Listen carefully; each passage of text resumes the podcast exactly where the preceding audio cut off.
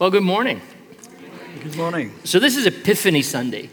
Uh, now, Epiphany actually celebrates in the Christian calendar, it celebrates the arrival of the wise men to come and bring their gifts to Jesus. So, that's what this day celebrates. So, I thought that uh, what would make sense then for a morning like this is to, uh, is to bring a wise man to come and talk to you.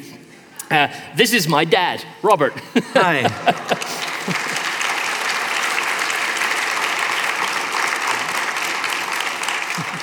We know David's theologically sound, but there was three wise men. so perhaps Bobby should have been here. Well, you know, I, uh, I, I wonder if by the end of this sermon, if, might, if people might think that three wise men are somewhere off stage, and you know we're going to have to play some other characters. You can be Joseph, I'll be Mary. Yeah, and yeah. Uh, yeah. What you do in your own time, David, that's fine.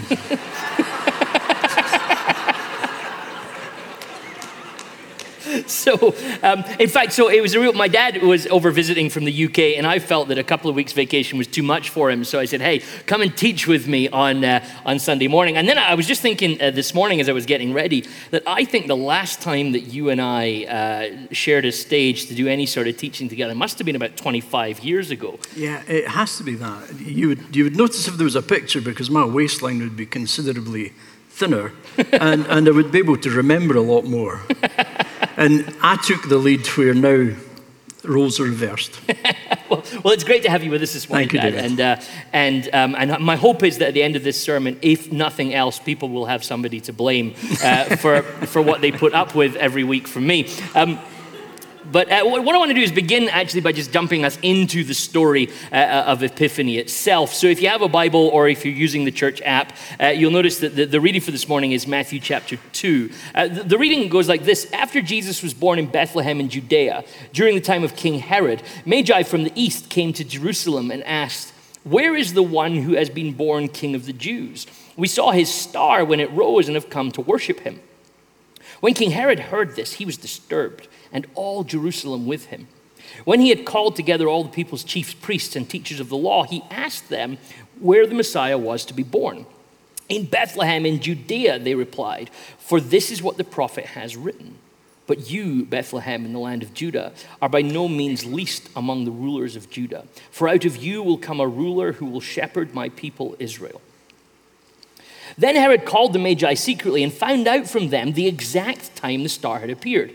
He sent them to Bethlehem and said, Go and search carefully for the child. As soon as you find him, report to me so that I too may go and worship him. After they had heard the king, they went on their way, and the star they had seen when it rose went ahead of them until it stopped over the place where the child was. When they saw the star, they were overjoyed. On coming to the house, they saw the child with his mother Mary, and they bowed down and worshipped him. Then they opened their treasures and presented him with gifts of gold, frankincense, and myrrh. And having been warned in a dream not to go back to Herod, they returned to their country by another route. When they had gone, an angel of the Lord appeared to Joseph in a dream. Get up, he said, take the child and his mother and escape to Egypt. There, stay there until I tell you, for Herod is going to search for the child to kill him. So he got up, took the child and his mother during the night, and left for Egypt, where he stayed until the death of Herod. And so was fulfilled what the Lord had said through the prophet Out of Egypt I called my son. So here's this story that we're working from, where, where Matthew gives us an insight into the sort of birth and arrival of Jesus. Now, what you kind of notice is a little interesting is that we, and we've talked about this in this series already, where we, we kind of tend to sort of mush all of the Christmas stories together into one story in our head. So we talk about the Nativity story, and we all kind of know what this story is. You know, there's, there's shepherds, there's camels, there's donkeys, there's a stable, there's baby Jesus in a manger, star, and, and wise men. And then when we actually go and look at the text themselves, often the texts do a little bit of different things to us, right? So you get this story here about the Magi.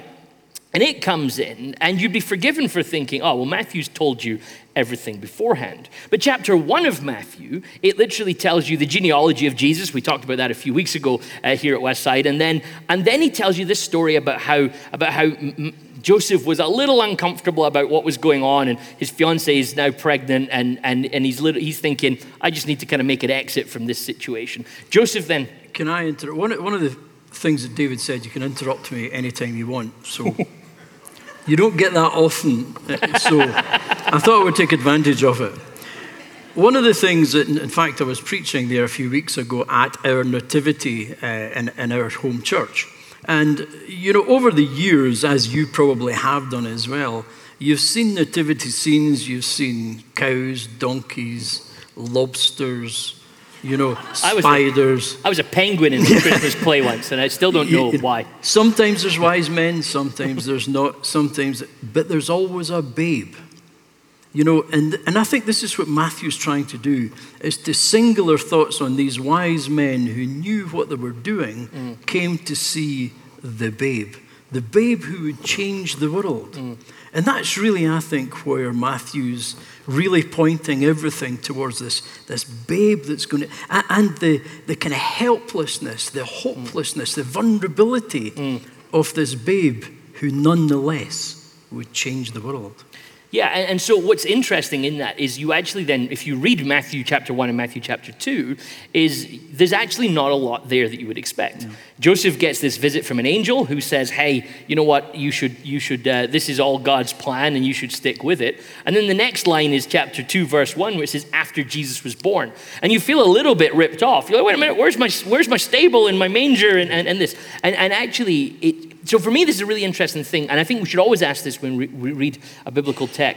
Why does Matthew tell us this story? You know, of all the stories he could tell us of, of, of you know, shepherds and angel appearances and the, the no room in the inn, he doesn't tell us any of that. He tells us Magi came from the east. Yeah. You know, um, and it, th- th- now this for me is, is worth holding on to because they're, they're kind of not the sort of people you want coming to visit the Jewish Messiah. No. they, uh, you know, there's an irony, uh, uh, you know, in that. They're, you know, magi. You might hear the sound of the word magic in that. Uh, they're, they're kind of magicians. Yes. Uh, they're, they're Astrologers. astrologers. You know, they, if they were around today, they'd write horoscopes in, in local newspapers. Um, you know, like these, these are not the people you expect turning up to visit Jesus, right? Know, but, but don't you find, in, as you read the Bible and in life, it's sometimes the very opposite people you expect pointing people to Jesus. yes. You know, even, and God uses things, people, places to get us back on the track because at the end of the day, God's sole purpose, mm-hmm. perhaps that's a bit pushing it, but He wants us to be where He wants us to be. And sometimes, even, uh, you know, uh, King Saul, when remember when things were going wrong and King David was starting to rise, and his last final attempt, you know, was to go to the witch of Endor and say, you know, what's this all about? And what does the witch of Endor do? None other than raise Samuel, and Samuel says, "It's over, pal." You know, so God has this amazing ability to use unexpected things and people Yes. to point to Jesus. And, and this, and I think Matthew's doing this for us because one of the things that Matthew wants to sort of subtly break for us is our boundary lines. Yeah. So, so you have these, these astrologers from the east who have somehow figured out from the stars that God's doing something in Bethlehem, and they've said, right, we've got to, we've got to be there. You know, but of course they turn up to Bethlehem and uh, to Jerusalem rather and think, well, we've got to go and uh, we've got to go and find the king, and they turn up to Herod and they make this statement like, we're here to find the one who's born king of the Jews. Yeah, that, that, that must have. You know, we were reading this last night, David, not, not last night, a couple of nights before, and that must have scared the life out of him because he was born king of the Jews, where Herod was an impostor. He had no lineage to be where he was. And, and here we've got these three wise men coming from the east to say, You may, you may want to unpack that a little more just to give you some help. Canadians don't relate to the notion of a leader of a country that they don't think is qualified.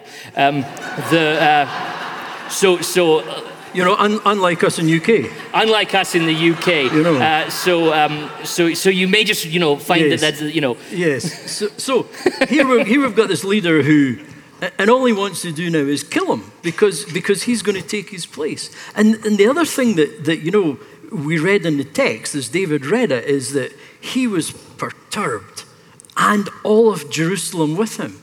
Have you ever noticed how negativism grows like a wildfire? Mm. You know, so we've got to be careful in that, in our own, our own lives, Yeah. that we don't catch on to the negativism of what's going on. And so, so that and that creates the irony for Matthew, doesn't it? On one hand, you've got the people that should recognize the coming of the Messiah, Jerusalem and the King uh, don't, Yes. and then you've got these these these astrologers from for, that are not, and this seems to be Matthew's Yes. point. They're not Jewish, they're Yeah. Gentiles, Yeah. and here they are coming. And this, of course, is going to be a big point in Matthew's story that the gospel is for everybody. Salvation sans frontières. yeah, yeah, Yeah. I have no idea. The, uh, you're, again, you're in the wrong part of Canada Okay, for okay, that. sorry. Okay. Uh, the, I apologize. Uh, See, in Scotland, we can speak English and English. yeah, it's true. Both, both types, both types of English. um, so, so then you've got, so you've got this story going on of these the wide borders of grace. But then the bit that really kind of jumped out to me as I read this story this year is that not only have you got the wrong people coming, if you understand what I mean by the wrong people, you know, the unexpected people coming to worship Jesus. Then the net result of the story is that that, that Joseph, who's this strange character in Matthew, because he's kind of in a background, but he's also so much the focus. We know so little about him. He has this dream, his second dream. Yeah. First dream told him, uh, you know what, Mary is pregnant, but God's doing something here, so hold on to it, which is remarkable if you think about it. And I found that hugely hopeful this year as I read it, that, you know, that Joseph and Mary and Jesus form this kind of blended family. Yeah, And- think, don't, don't you see, when you, when you read the story of Mary and Joseph, you know, and, and Joseph, he's an unsung hero, really, isn't At he? some level, You know, because he gets very little press. And apart from the wobbly bit at the start where he tried to get rid of Mary in the sly, apart from that, he was, he was incredibly faithful. Yes. You know, and, and really, we as Christians, that's actually all God asks us to be, to be trying to be faithful in honesty.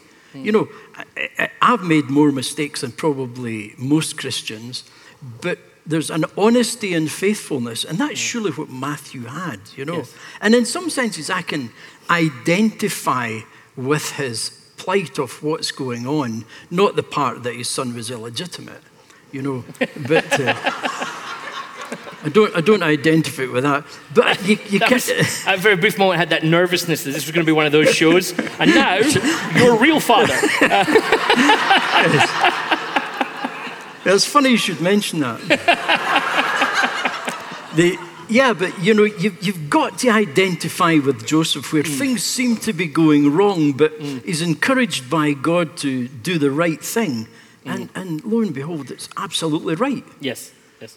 And, and, and, and I found myself reading this thinking, you know, like for those of us that feel like the perfect world is the one that God wants for mm. everyone, here you've got the Son of God being raised by a man who's not his dad. Like, if ever there's a sense that maybe our idea of what the Christian family must look like might not always be that way, I think this is a really Yeah, kind of helpful, yeah, yeah. sort of hopeful piece for many of us. And, and, and then you get Joseph, he, he gets told to take Jesus to Egypt.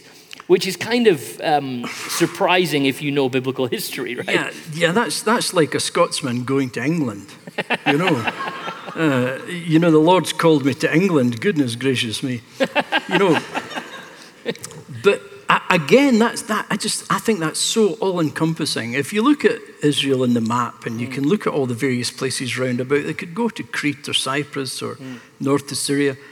All nicer places than Egypt, mm. because Egypt was the, the anathema to the Jew. Yes. Because if you go down the banks of the Nile, there's, there's temples and pagan worship after pagan worship after pagan worship. And coming from an Old Testament background, that must have been like living in America. you know, Us Scots were quick learners about, about cultural climate and the, um, both Scottish people and Canadian people share that sense that we have southern neighbours that we're a little nervous yeah. of. Um, and uh, so the, I come you- from a town called Falkirk, which is one of the few places that we beat the English, and boy, do we not let them forget that. You know. I was um, when you were talking about Joseph, I, I found myself thinking back to this uh, this quote by David Brooks in, in one of his recent books, where he talks about he's talking about moral formation, and he just says this in the middle of this quotation. He says, "Character is not something you build sitting in a room thinking about the difference between right and wrong, and about your own willpower. Character emerges from our commitments." Uh, and I love the quote's longer than that, but, but I found myself when you were talking about Joseph's faithfulness, that idea came to me that, that Joseph doesn't theoretically sit there think about things. Instead, what Joseph does is, is you know, if you, it's quite a remarkable story if you think about it. He, all he has to go on is a dream. Yeah. Uh, uh, he gets this dream that God's in this. It's a weird situation. Your, your fiance is pregnant, but you got to trust me on it. And then the next thing he goes, and now you got to go and live amongst uh, amongst who you thought were your enemies. You know, and amongst you know Jesus, the Son of God, grows up where his own religion, his own father, isn't known in the place that he, that he grows up. And, and Joseph does this, and he's committed to making this happen. We, we were reading this the other night there again, David and I, and you know, I've, I've read bits of the Bible from time to time. You know, it's a fair book.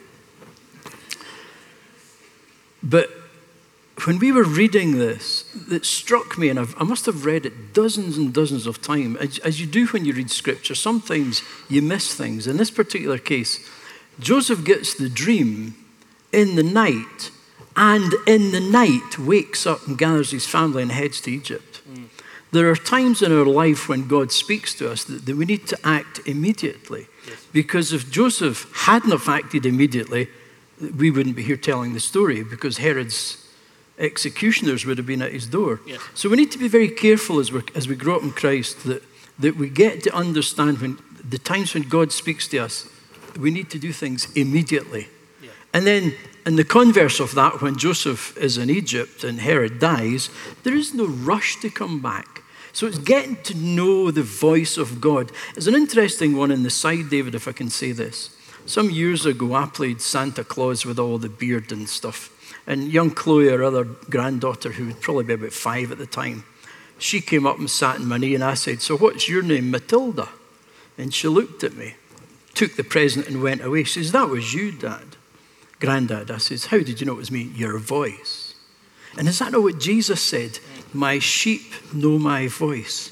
You know, and that's the encouragement that we should get from this story is learn to know the voice of God and act on it. So, so that is, for me, is, is an interesting, you know, kind of connection point then to one of the reasons I wanted to talk to, to you about this. I wasn't just trying to drag you on stage, but, but I, as I read this story of Joseph, and the commitment to, to do what he finds himself in the midst of. I find myself wondering sometimes about the kind of parallels to the sort of story that we've lived in in our lives as a family, and particularly the story that you had to lead us yeah. to. You know, so if I go back to the to the sort of late 70s, early 80s, you know, I'm uh, you know uh, just about born, uh, well, born depending on what yeah. part of yeah. Uh, uh, where in the Star Wars trilogy we start the story. Um, and uh, you know, and, and you're doing quite well uh, in business. Uh, you know, I remember us having, you know, n- nice houses to live in. Uh, we had nice cars. You had a car phone, which I think was a big deal because yeah. people from church used to come around to see the car phone. Uh, it, was, it, was, about this size. Yeah. you know. um, and, you know, we had a boat. We used to go yeah. sailing at the weekends. And, you know, and then, you know, you, you tell us as a family one day, hey, we're moving to Africa. And we moved from a relatively comfortable life to, you gave me some pictures here. Uh, here's the village that we grew up in in Sierra Leone. Um, so, uh, which was slightly different than Scotland. Um, yeah, the, the, goats were the same. The, yeah, um, and then you know, so so you said you gave me some of these pictures here. Uh, this is us trying to get to church, uh, to a different church we had to go visit. Uh, you'll notice the the road uh, actually not wholly dissimilar to a Canadian uh, road, uh, but you know, we're crossing this bridge here, and these guys are walking ahead to make sure the bridge is safe enough to drive the vehicle across. And the guys not only are looking at the bridge, they're guiding you. And when you drive it, when you come into the, an airport and you see the Batman bringing the jumbo in, he's an amateur. These guys were going. And if it was two inches that way, you were in the river. yeah. You know. um, and then uh, you, you, you, gave me this picture of, of, of, me walking to church one time, which uh, I'm reticent to show. Um, uh, He's never lost his coolness. Uh, well, you see, though, I, I, would contest that based on the next picture that you gave me. Um, the, uh, As he, was, he was always a habitual studier. Um, uh, and you see that picture and think about me as a studier. I just wonder why I'm not wearing a bra, to be honest with you, because. That picture's a little revealing, uh, you know. Um, and, and as if the uh, as if the shame isn't quite bad enough, here is a complete fashion disaster. Um, I, despite being a runner, I have never worn shorts that short since. Um, you know, even the dog's kind of ashamed in the picture. You can kind of you can kind of tell, you know. uh, but uh, but yeah, so so we were aside from these embarrassing pictures. So you know, we we grew up in a yeah. in in a, in a slightly different context, and so I find myself now curious to sort of almost ask, you know, how do you get from you know you know, waking up in the night and taking your kid to Egypt, how do you get from a successful business career to sort of, you know, like I, I was yeah. very, very young, but I can still remember the contrast from comfortable living to being yeah. very poor yeah. and then finding ourselves in a different part of the world, which a, a, part of the world that ended up as a war zone by the time we were finished there. It, it's quite, the, the, the way the call worked, and it's quite funny because, you know, some people view when they chat to me. You see, you're a missionary, and they hold you up here and think you've done something extraordinary above and beyond the call of duty. But that's not the case. We're all given a task to do. We've all to do uh, and make changes in our lives, and we've all to try and impact people and change people's lives. That's really our goal. But for me, how it all happened was I, I got headhunted and got flown down to London to, to get interviewed for a job. And in the process of that, some other company wanted to speak to me also, knew I was coming to London. And I got both jobs and batted the two off one another and ended up with an extremely good salary package and, and all the rest of it. And I thought, this is me, I'm set for life now. This is, this is the way to go and then got on the plane and was, was it was a mid-afternoon plane from, from Heathrow back to Edinburgh, so it wasn't busy. And I'm sitting in the plane, and you get that, you know, get that relaxed way. I'm the man, you know.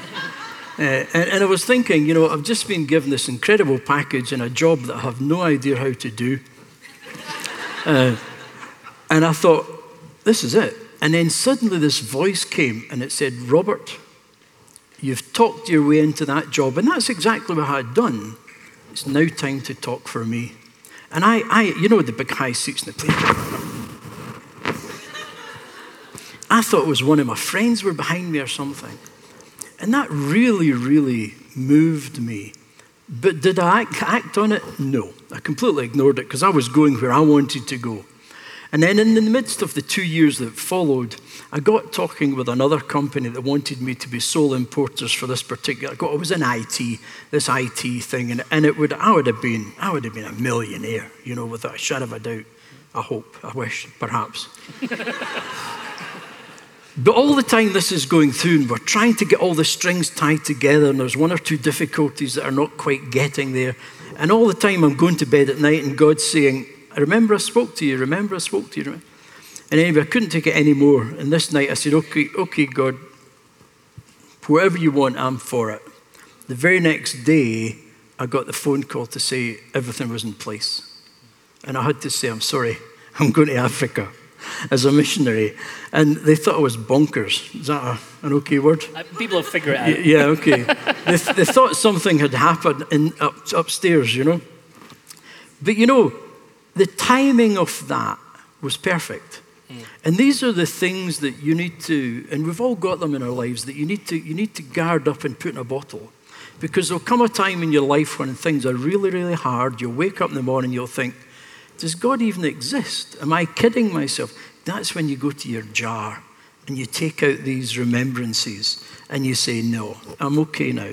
And that's what the children of Israel do, you know, at, at the, the Passover, isn't it? Yeah. They look back and remember how good God's been to them. Yeah. And so that was, that was how that came about. The negative aspect, we decided that I would uh, sell my house and support me through seminary. Uh, all through that period of time, my house didn't sell. Uh, ended up selling at a loss, so started off in seminary with no money in actual fact, negative money, uh, no fees, no anything. You know, but God was showing me that He would do it His way, not my way. And that's a lesson, again, we need to learn as Christians. God's way is not necessarily our way. And, but how, how do you, you know, when you think about like you know there's a cost to that there's a there's a there's a sacrifice to that you know going from you know sort of you know decent finance to no finance and i remember that you know i remember yeah. i remember nights as a young kid where I, as I look back, I realized that you know me and my sister ate food and you didn't. You know, and I remember, I remember sort of you know uh, all sorts of sort of things. But the, the, you know, you're just in it as a child in that sort of sense. But how, you know, the sense of sacrifice, you know, to go from probably more significant than finances, go from no sec- from security to, to apparently no security, or at least that's how it Yeah, appears. there's, there's two thoughts in there, David, really. One is I've always found the easiest thing God can supply is money. The hardest thing God can supply is commitment. And when you look at that, then if you take sacrifice, you see, sacrifice, when you're in the will of God, and you know you're in the will of God, because it, you just, it, you know, all your ducks are in a row, you feel it. When you're in that, you don't see the sacrifices, it's the external people that see the sacrifice. Hmm. When, when I told our church that I was heading to Africa with, with you two, they thought, again, something had gone wrong because, as far as they were concerned, I'd made it. Yeah. But you know, looking back in life, when I was when I was really, really when I became a first Christian, one of the things that worried me was I could see the other Christians. and you in- became a Christian in your kind of late teens. yeah, late to 20s. about 1920, I became a Christian. So you're also, so you're also, uh, yeah, sort of 19 or 20. Yeah, that, 19, yeah, it's that 20. long ago. Uh, they- no, definitely, definitely wasn't 1920. No, at least not that I'm aware of. Scottish water is good yeah, for you. yeah, Um, yeah, yeah. The, you know, but, but both, you know, your, your whole fa- surrounding family are not Christian. So you're No. trying to navigate this Yeah, they- they're- in a they're- context. Yes, I was. I'm, you know, the only Christian in our family at that particular time, uh, and, and so you, you're navigating that. But but what was really trying to say there was one of the things that always frightened me was that you know I would end up in my 50s, 60s in a very very nice house with multiple cars and a bank balance that was really really good, but feeling I had missed it. Hmm. And that worried me that I had missed what God wanted for me. So when the call came and, and I realized what God wanted me for, it wasn't a sacrifice. I didn't see it as a sacrifice, but others did. Hmm. But I'm very conscious that you and Debbie probably sacrificed more than I did. Hmm. But I mean, well, so, so think about it. Another question that I suppose in that then is, is to think about the sort of the lack of security then perhaps or the fear elements because where we ended up living Yeah. you know wasn't so like i think back over the time that we were there i did you know most of my kind of um, kind of senior school and, and sort of junior high education out in sierra leone you know i i nearly died from malaria at some point while i was there i got that, a that, that was, know- that, was a, that was a difficult time because there was a strain of malaria came through called chloroquine resistant, and David caught that, but we didn't know that. And we kept feeding him chloroquine, and, and nothing was happening, nothing was happening. And you probably only were small hours away from requiring a blood transfusion, or we would have lost him. But then somebody, and, and through the annals of time, I can't remember who, said, perhaps it's chloroquine resistant, and you can get these tablets. And I made the journey and got the tablets. And within hours, he was back on his feet again. So, again, that's another thing where, where somebody can impart something on other people as almost an off the cuff, but can have dramatic effects on people's lives. But, you know, but we, you know, so you, you, there must be moments. So in one sense, you're dealing with, you know, your, your son, because I mean th- that story tells quickly. I remember being ill for several Oh, you were. weeks. I mean, if, and- you've, if you've never had malaria, you don't know what it's like because you, you're, you're sweating, and I mean, you're burning. Mm. Then you're freezing, you can't get enough blankets on you, and then you're sick, and then you've got diarrhea, and then you and it's just this cycle, and you've got to hydrate, or you, you'll be, so you, you force what fluid down, and as soon as you force fluid down, you vomit back. And Really, so uh, it just goes on and on and love on. everybody thinking about me in this way. Uh, Yeah, yeah. but but so you've got you've got in one sense you've got you know that mustn't be easy watching that happen to your son. Then of course in the sort of what was it this two thirds of the time we were there we find ourselves in the middle of a war. Yeah. You know so there's you know you're you know we're, we're shot at on more than one occasion. Yeah. You know we're, we're constantly living at, at threat of you know having to leave in the night ourselves. In fact we did leave in the night at did. one stage because the war was on our doorstep. you know the- this must It, it, it, it was difficult, there's no questions about it. Uh, but again, when you're in the will of God, you seem to be able to adapt and handle these things. I mean, you see people now, you know, they need to head off to a psychologist because they've broke their toe or whatever. But David uh, was brought up through, you could walk up, you could go up to the local town, Magburaka, and, and they were selling on strings, fingers, and ears cut from rebels as amulets to protect you. The army trucks drove along the road with mounted heads on the, the, the bonnets of their cars. You know, so we, we lived with that. And, and when, when it all blew up, we lost some pastors, and as much we didn't die, we just lost them. Uh, but we knew where they are because the rebels had come through the country. So I went up to try and find them and bring them back. And as you were driving up through the country, about two to three miles away from a village, you knew you were coming to it because of the stench. Because when you reached the village, everything was dead cattle, chickens, people, all just scattered all over the place. That was horrible. We got and eventually found the pastors and their wives and other people, and we drove back. And as you're driving these roads, you meet checkpoints at a regular basis. You're never really sure where, whether they're army checkpoints, whether they're rebel checkpoints, mm. if you're going to lose your car, lose your life, or get through okay. And on the way back, I, uh, I didn't like the look of one of the checkpoints, so I decided not to stop and they were taking multiple shots at the car. Fortunately, they were dreadful shots. Uh, so we got through that okay. But in saying that, remember also the time, David, you and I were going to Freetown. Freetown was about 130 miles away, six hour trip, because uh, the roads were, could be iffy at times. And we were driving along got to the checkpoint, you get through them, you get through. And remember the one where we came, we just, we were forced out the car at gunpoint and then taken down to a, a, sort of compound, and there was loads of people within the compound. We had no idea what was happening. We didn't know if we were going to get a bullet in the head.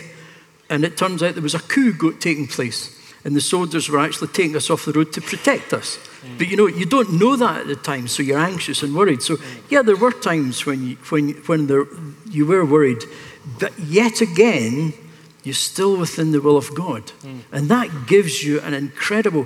When I was a, a first a, a, young Christian, I read this book, uh, John G. Paton, uh, Missionary to the New Hebrides. And he had this phrase, and I loved it, and it stuck with me all my life I'm invincible until God tells me otherwise.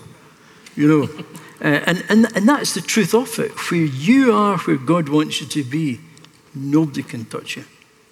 The, I mean, so like those stories like that, of course, you know, in one sense, I understand, you know, saying, you know, that hey, where are we? But, but for many of us, there's a sense of, you know, like threat and terror when we hear stories like that. And uh, I, as I hear you recount the stories, I wonder if maybe this is why I do need to see a psychologist on a regular basis nowadays. But uh, there may be, maybe you guys are beginning to see some things come together. Um, the but then this, this connects then to another part of our, of our conversation then where I, I wanted to sort of phrase it and i was thinking again about, about the joseph story and this question of, of what i call the denial of the ego mm. so somewhere in that process of having to say okay my agenda for life and what i want and including therefore the impact and the security of my family my, my, my, my friends my, my certainties i need to put that secondary to what it is that god's trying to do you know in this particular situation. Uh, and that then creates, uh, you know, I think about this sense the, the, the Magi turn up and says, We're here to see the one who's born King of the Jews.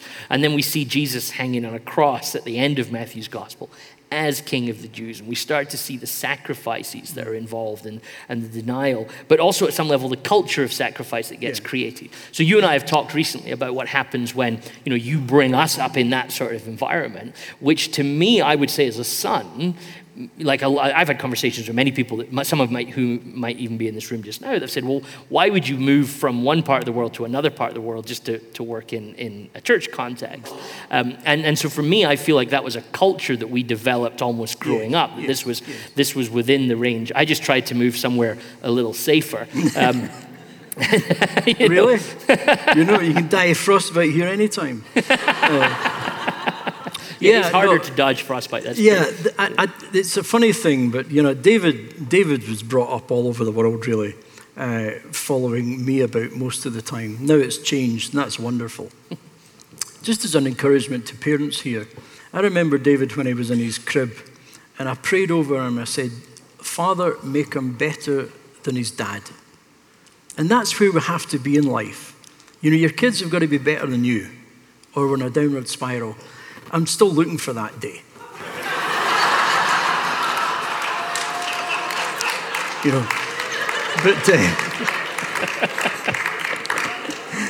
I, uh, But yeah, when I remember when David uh, when David announced that he was speaking to you here at Calgary, uh, I, I said to him, "There's a, there's a, a philosophy that's followed my life, David. Is if you think God's leading you somewhere, gently push the door. Don't batter it. Don't kick it in. Gently push it. And if it's the right door for you, it'll open. And if it's the wrong door, leave it alone because it'll only bring grief. So when David said that he was thinking about Cal, I says, push the door, David, and see what happens and see if that's where God's leading you. And eventually he came and you wanted him to be here. And he came up, and I remember the, the last day he came up with Lux and Laura came to Linda and I, and you know, I'd done the fatherly thing, you know, let's pray and send you on your way rejoicing. As soon as he was in the car, I broke down, was in a good Scottish phrase, I was howling and greeting. For days, Linda thought I was having a, a breakdown, I'm quite sure. You know, but that was the pain that I felt for your son going. And then when David and I were chatting about this, it made me realize that, you know, the Father, as in Father, Son, Holy Spirit, never gets a look in here. Can you imagine the pain that I felt, David coming? How must the Father have felt sending the Son? He must have been breaking his heart, Yeah. you know. And that allowed me to feel some of the pain that it cost us to be here today through Jesus Christ. I mean, I, I immediately find myself thinking about the, you know, the, the Christmas hymn of all Yeah. Christmas hymns in Philippians 2, you know, where you see this sense of the descent, that Jesus kind of, in order, the, the road to the cra- cross takes him away from the Father. Um, and it, strikes me that, that, that there's a sense in which the call of God brings us into a sacrificial life, uh, you know, regardless of what we try and do. Everybody's sacrifice will look Yes. different, uh, you know, but, uh, you know, and I find, like for me, I, I, as I, we were chatting and I was just sort of thinking about stuff, I found myself drawn to a piece of writing that you introduced me to, you know, years before, you know, Dietrich Bonhoeffer's The Cost of Discipleship. And this, this amazing quote, which uh, we won't read all of, but it just says, you know, grace is costly because it, costs, it calls us to follow, and it's grace because it calls us to follow Jesus Christ. It's costly because it costs a man his life, and it's grace because it gives a man the only true life.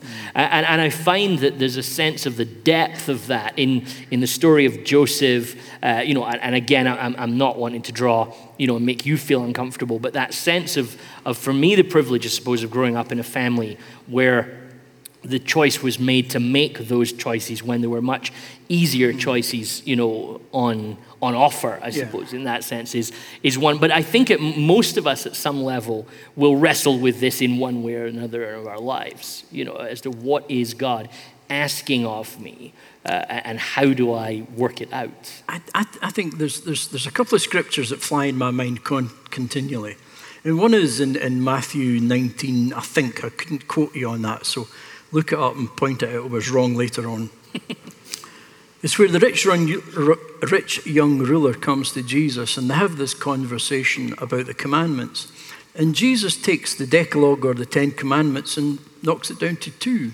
He says, Love the Lord your God with all your heart, mind, and soul, and love your neighbor as yourself. Do that and you'll be okay. So these are the commandments, and it's a kind of love based thing. And then Jesus in John 12 later on, and it, I think it's that one of the hardest verses that you'll ever come across in Scripture. And it says, A new commandment. So we've had one, 10 to 2, and now we've got three. A new commandment I give you that you love one another. Yeah, it's easy, isn't it? then he continues, As I have loved you. That's a, as we would say in Scotland, that's a pig with a different snout. You know? As I have loved you, how much has Jesus loved me? And how much am I prepared to do to show the love that he showed me to you? That's the challenge I find. You know, and there's, there's, there's also that, you know, if, if, if you ask a storyteller, he'll say the important thing about a story is narrative. If I was asked to David as a philosopher, he would have said the important thing is to have hope. Whereas if I asked Lennon and McCartney, they would say all you need is love. you know? And surely that's what it is. If we have love, and did Paul not say love conquers all? Mm, yeah. You know, and that's the truth of it. And that's the nutshell. That's what the babe in Bethlehem's all about the love of the Father. That's what Jesus dying on the cross is all about the love for us. And where we fit in that story, Yeah. we're, on, we're, only, we're only bit parts. Yes. We're only playing the parts to make the story work. And without us, there's no story. Yeah. And that's the challenging bit. When Jesus left them on the Mount Olives, there wasn't a plan B. Hmm. You know, it was us, Yeah. you know, to do our part, Yeah. regardless how big or small that is. Well, I'm going to let you have the last word on that. So thank you so much for uh, agreeing to let me talk you into this. Thank you this for morning. inviting me, David. It's been a pleasure.